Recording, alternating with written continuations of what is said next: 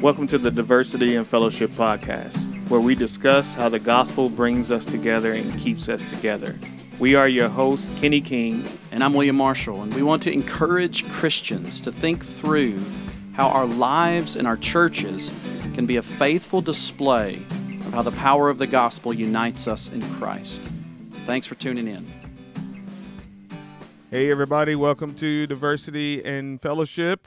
Today we are going to talk about the confirmation of Ketanji Brown Jackson as the first black female to serve on the Supreme Court.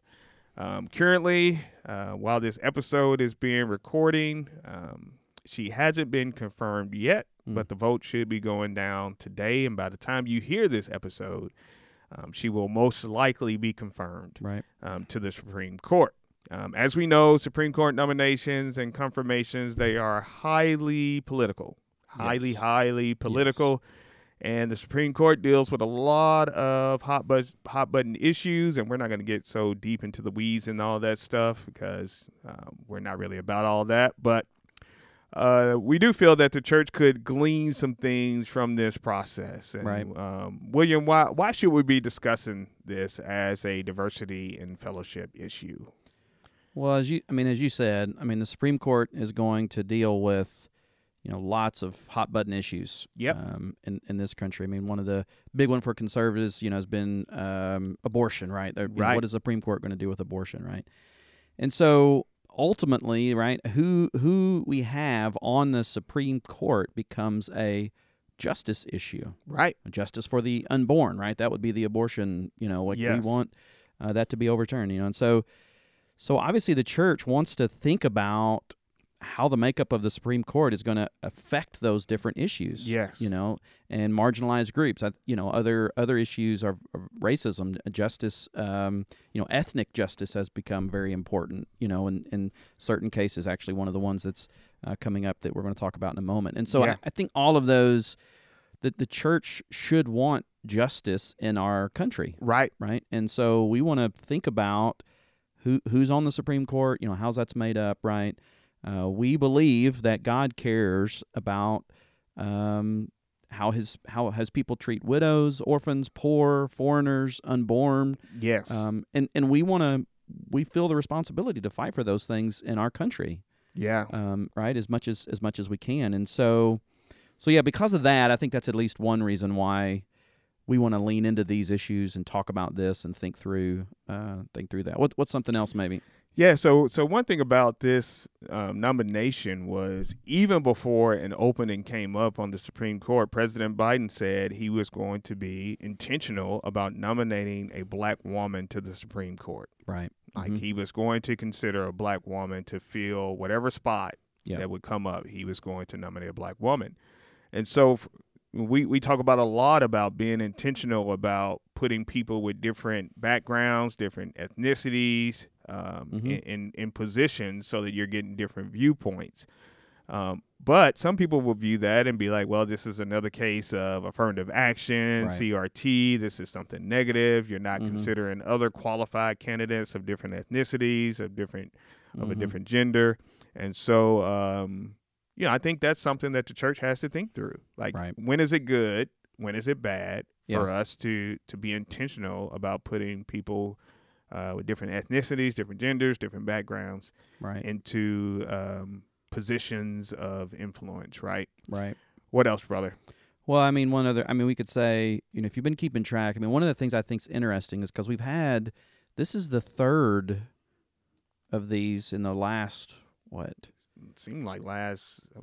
four or five years. Yeah, right. So we've be the fourth one in the last 4 or 5 years. So we've seen a lot of this, and it's played out, right? You're seeing clips on news. You're seeing, the questioning. The Kavanaugh hearings. Everybody was train wreck. Was watching those. It was a mess. It was a mess. And so, and even in this one, right? Ms. Jackson has been heavily scrutinized. Yes. All kinds of questions and then some of her answers, people, are like, well, that's not a good answer. That was a good answer, whatever. And some of that's, valid, right? You have to have a question and answer time. I think it's important to know what a person believes. I think even to a degree that needs to be public, right? Yes. I mean, we need to know who what this person believes. Right. Yet on the other side of it, some of it is just ridiculous. It's over the top. It's obviously people grandstanding, people talking about what they believe. And I mean, you find out more about the person asking the question than the person that was asked the question. Right. Right. I mean, a lot of that. And so, and some of the stuff that, you know, she's had to face has led to kind of, you know, racism, sexism, the way that she's been treated. Yeah. And some of this kind of stuff. And so I don't know. I think it's something good for us to just kind of watch, look at, think through. I mean, even the responses that you see on social media. Yeah. I mean, just try to think through, is this valid? Are we being influenced politically? Is this, you know, all those types of things that I think is good for us to just kind of think through. Does that make sense? You know? Yeah. So, yeah, let's kind of talk through some of the, you know, we're talking about some of the hot button issues that end up being justice issues that she's going to be dealing with, and one that is always before the Supreme Court is abortion. Right now, she hasn't really decided any cases that have to do with reproductive rights. The nature of her previous judgeship, if that's what they call it. Yeah. The nature of that was she didn't deal with those very often. But one thing that stood out to me is that Planned Parenthood does support her nomination. Right? Planned Parenthood, one of the biggest suppliers of abortion in our nation, they support her nomination. So somewhat safe to assume if they support her nomination. You can kind of read the tea leaves and say that they believe that she will be for abortion rights. Right. And so, but the makeup of the court is already kind of 6-3 conservative, have a conservative majority. And so the case that really has a chance to reverse Roe v. Wade has already been argued before the Supreme Court before she would actually be on it. And so a decision should be coming down probably sometime this year in the very near future. Right. In regards to that case. So she won't be dealing with that case in particular that would more than likely reverse Roe v. Wade, which is a prayer of ours, but she will be end up probably dealing with other cases, right? Right. Because the overturning of Roe v. Wade is not going to end the abortion debate. No, that's right. And so if we want, you know, if we seek justice for the unborn, right. I mean, her nomination to the court is going to affect that. Yep. And so it's important for the church, again, to think through those things, not necessarily obsess with it like we tend to do, but that's something that we should be thinking about. Another case that's coming up is an affirmative action case. Right. It's called Students for Fair Admissions Incorporated versus President and Fellows of Harvard. We've talked about this a little bit. Yeah. Where these students do feel like they are being discriminated against because Harvard uses race as a factor for their admissions. And most people see this as an affirmative action issue, but it really is, for Harvard, it's not really an affirmative action thing. They're saying that they want their student body to be diverse because they feel like diversity is a value. It's a benefit for everybody. Helps better prepare future leaders. Right. Yeah. It helps better prepare them. But you know, this group is arguing that, no, it's discrimination, it's affirmative action, we're more qualified than these students that you are allowing in based upon their race. And so this case is actually hasn't been argued yet, and she will more than likely hear this case as someone who is a black female who graduated from Harvard. Right. Right. So that's going to be kind of an interesting perspective. And we, as the church, we're always talking about, hey, you know, it's important for us to have diversity and fellowship. So I think that'll be an interesting case. What do you got to say about that, man? Well, I mean, I think, I just think that's, again, it's one of those where it's good to have, we talk a lot about the importance of representation, right? Yeah. I mean, if you're going to truly be diverse, right, there has to be diversity in the, you know, if everybody on the Supreme Court is a white male, yeah, 60 to 65 or 60 to 70 or 50 to whatever. Yeah. I mean, you can understand why the minority folks are going to be like, I don't think that's real fair. Right. You know, and so. I wonder how this case is going to go. Right, I wonder how this is going to play out, right. You know. And yeah. But again, you do have to realize that there are other factors. Yes. You know, it can't just be, oh, you know, and I think that's the rub of the Harvard thing is that these other students are going, hey, look, I made better grades. I did this better. I did this better. Right. I did this better. Why am I not accepted and this other person is accepted? Right. Uh-huh. So there's at least that's a valid question. Right. Now I think there are valid answers to that question. Yes. And it'll be very interesting to see, you know, how she would rule on that, you know. And what influence will she be able to have on the other justices? Right. Being, again, having this unique perspective as a black right. female who went to Harvard, right. who actually, you know, would have benefited from not saying that she wasn't qualified, because she's smart as a whip.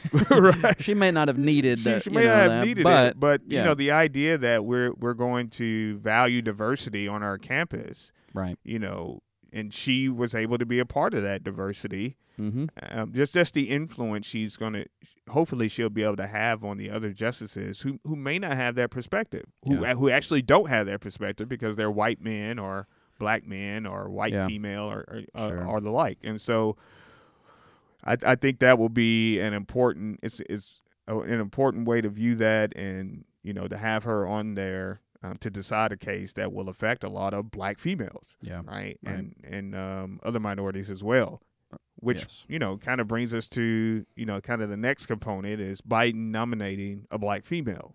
Mm-hmm. Like, and to think through, should the church be intentional about placing different ethnicities and women in right. decision-making positions or influential positions in the church? Yeah. So what would you say about that, brother? Well, I mean, I think we would say yes, right? I mean, we need to think through representation. Yeah.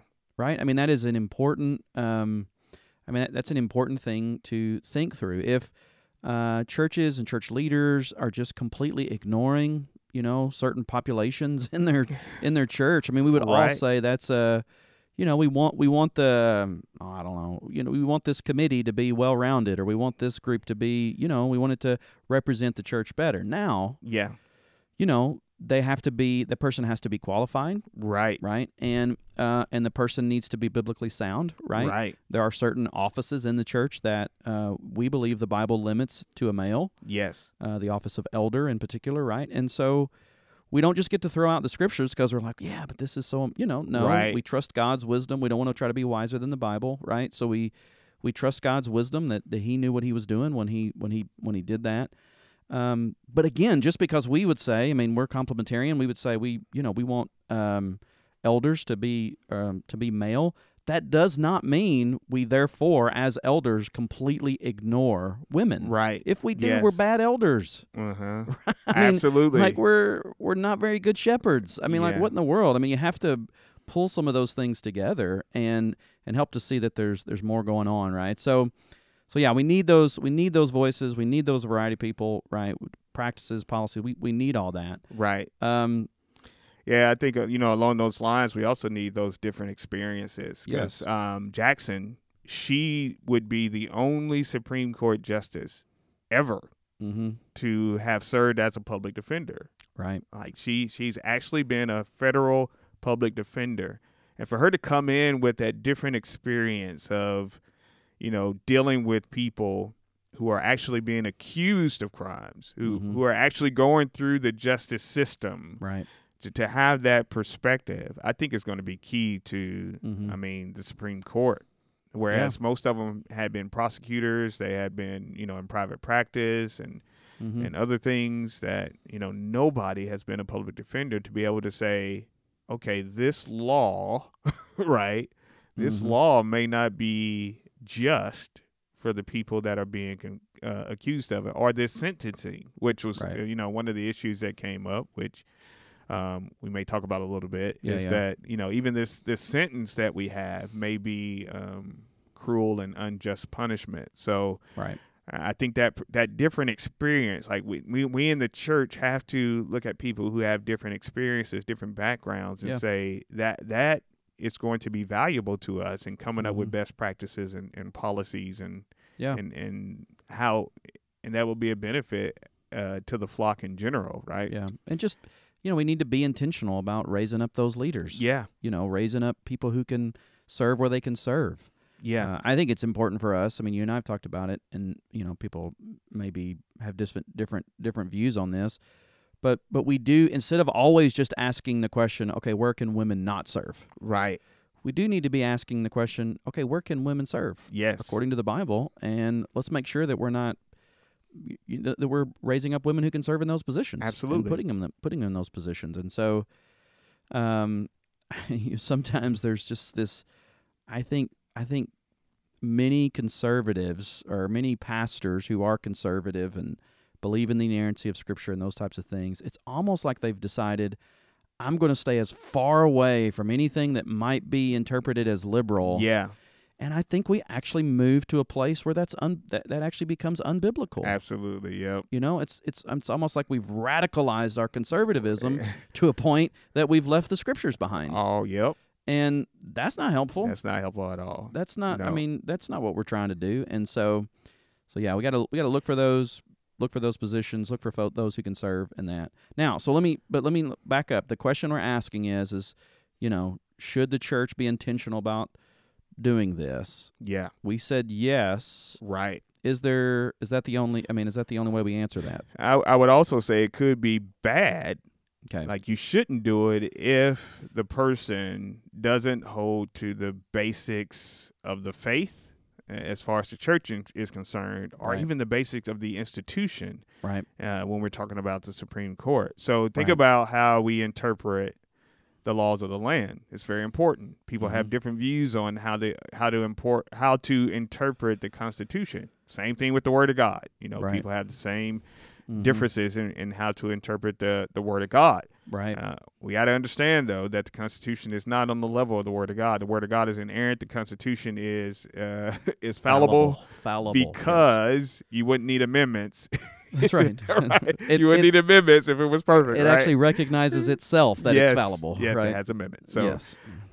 But, these philosophies of, like, that's a judicial philosophy of originalism, the original intent of what the founders wanted with the Constitution versus this idea of a living Constitution where it kind of can adjust and be more progressive as time goes on, depending on what culture you're in.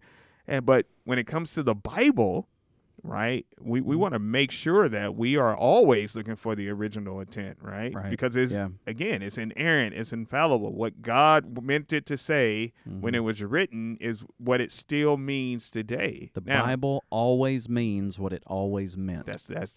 That's the phrase. That's important. Yeah, that's the phrase that pays right there, right? That's right. And so you can't come to the Bible with, well, this is what's going on in the culture. So this is what we're going to do. We're going to adjust the Bible to meet what's going on in the culture. No, it doesn't work like that. Right. And so if we were to put someone in position just because they're a different ethnicity or different gender, put them in this position and they hold a just completely wrong view of biblical interpretation, that would be bad. Yeah, right? That would be horrible for the leadership and the church in general, and it would be sinful against the Lord.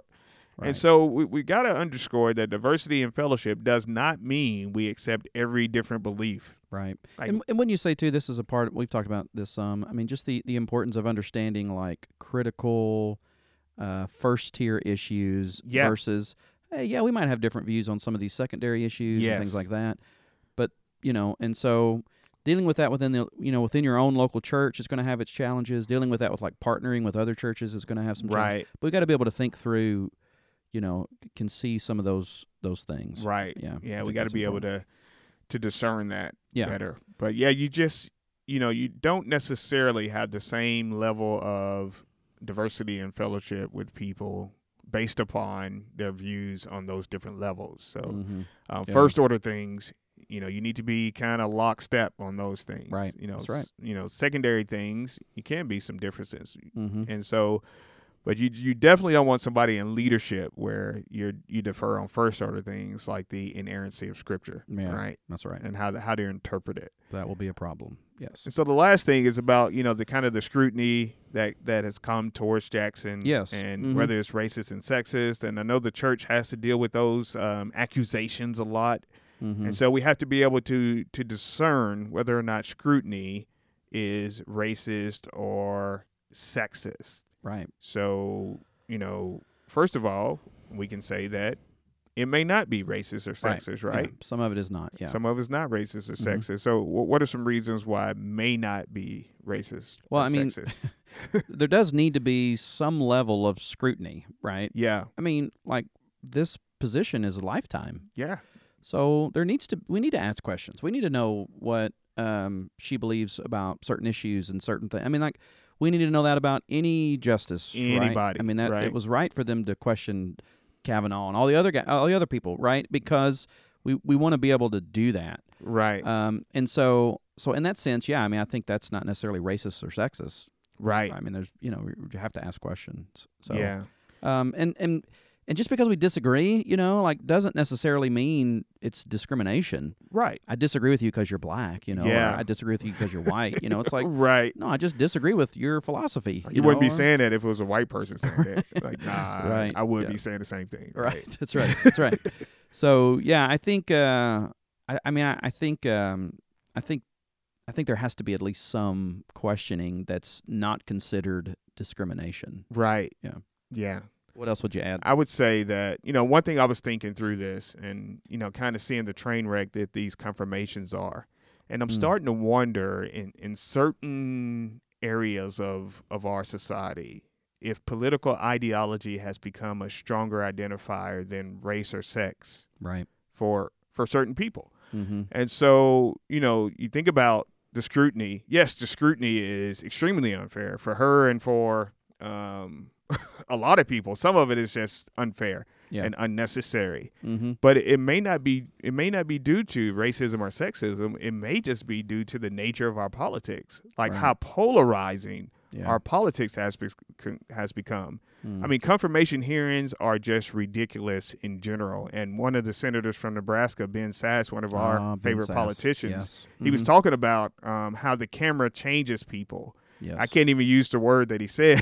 I thought you were going to use it. I'm not going to use it because I don't want some of our members to hear me swearing. Right. Yes. But yes. Yeah, some of the he was like, the camera changes people, and you might need to find a different way to do these confirmation hearings because people are grandstanding. Yeah. Right. And it happens on both sides of the aisle.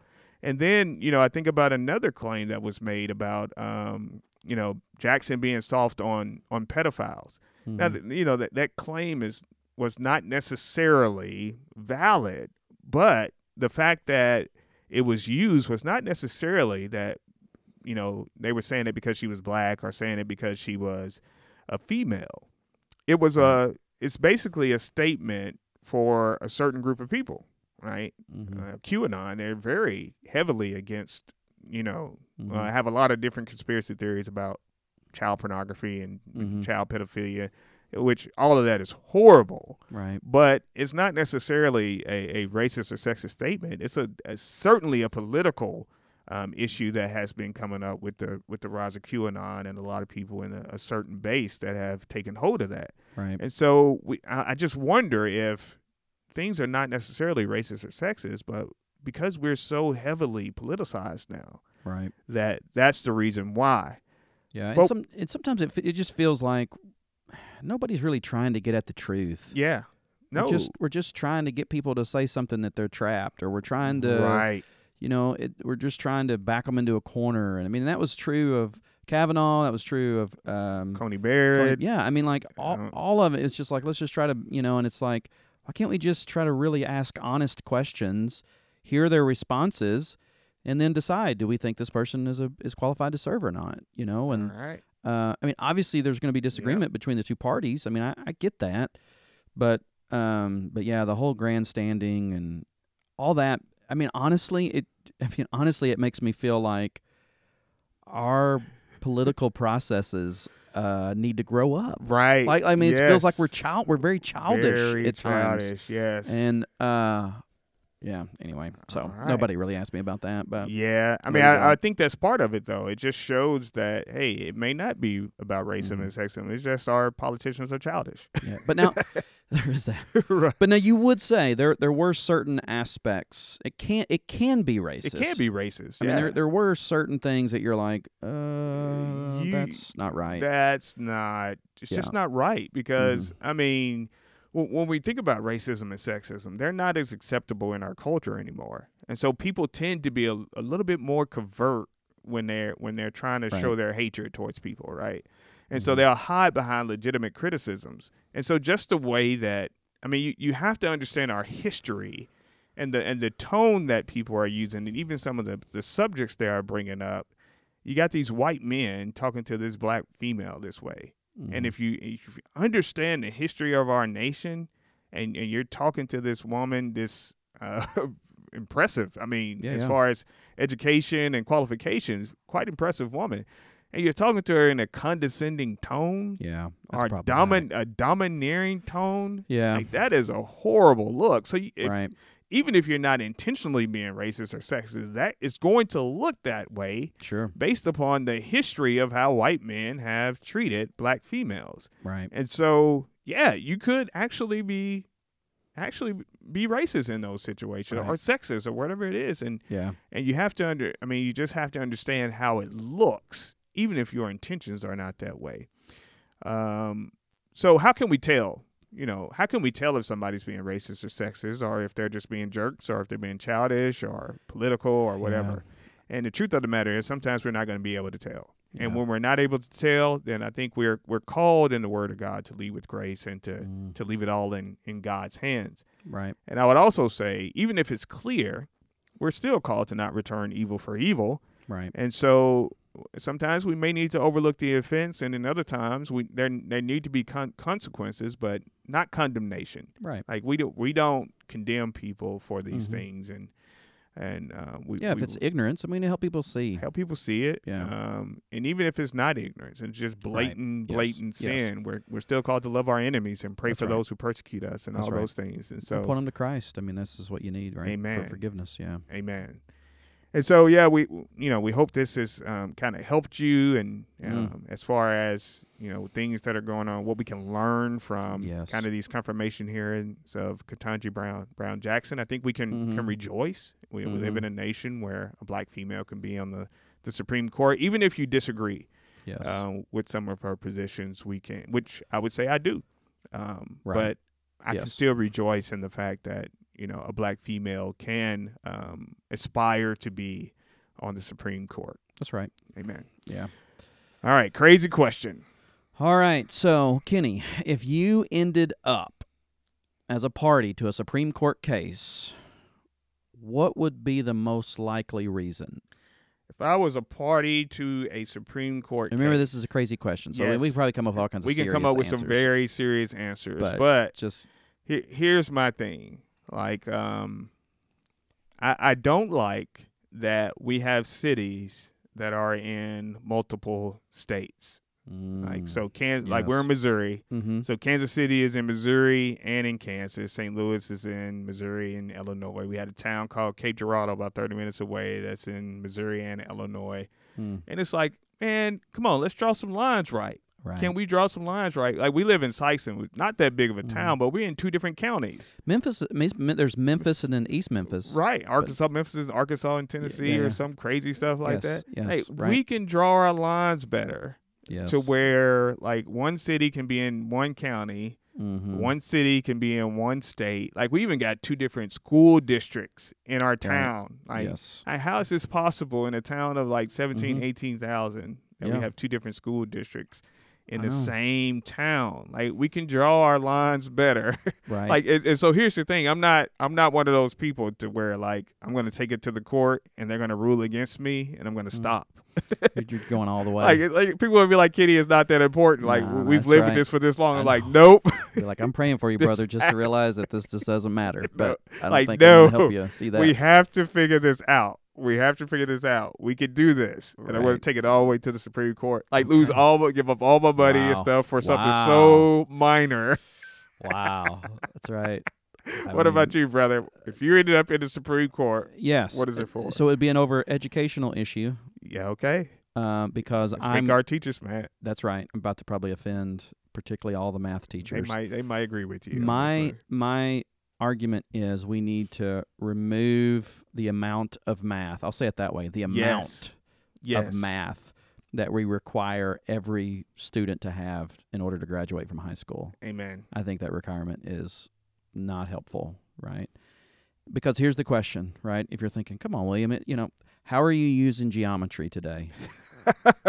If you've graduated from high school, you had to have it. At some point, you had to deal with parallelograms and square footage and surface area and all this stuff, right? Remember the theorems you had to argue that. Yes. I mean, what in the world? Uh-huh. We spent hours and hours and hours of our lives figuring out how to do stuff. Yeah. And then we don't use it. You set up tables in the church at a right angle. No, you don't. You don't do that. Nobody does it. Nobody uses it. Yes. You just look at it and you're like, yeah, it looks okay. It's right? Okay to be. I mean, it's fine. Yes. Move it around. So that would be mine. I'm taking it to the Supreme Court. We're gonna get this. We're gonna get it done. There are practical uses for math, so let's focus on those. Doing your taxes. Yes, that's important. Checkbook. Yes, all that stuff is important. Right. We can figure that out. We can do this. Investment opportunity. All those kinds of things that we could use math for. Right. And we are teaching calculus, and I'm not using it, Kenny. I'm not using it. So. Taking it to the Supreme Court. I'm starting a movement. Yeah, I'm going to sign on to that case. Hey, sweet. Yes. Sweet, because I'm not sure I'm going to sign on to your city-state alignment. Hey, I'm ready. You can solo crusader, baby. All right.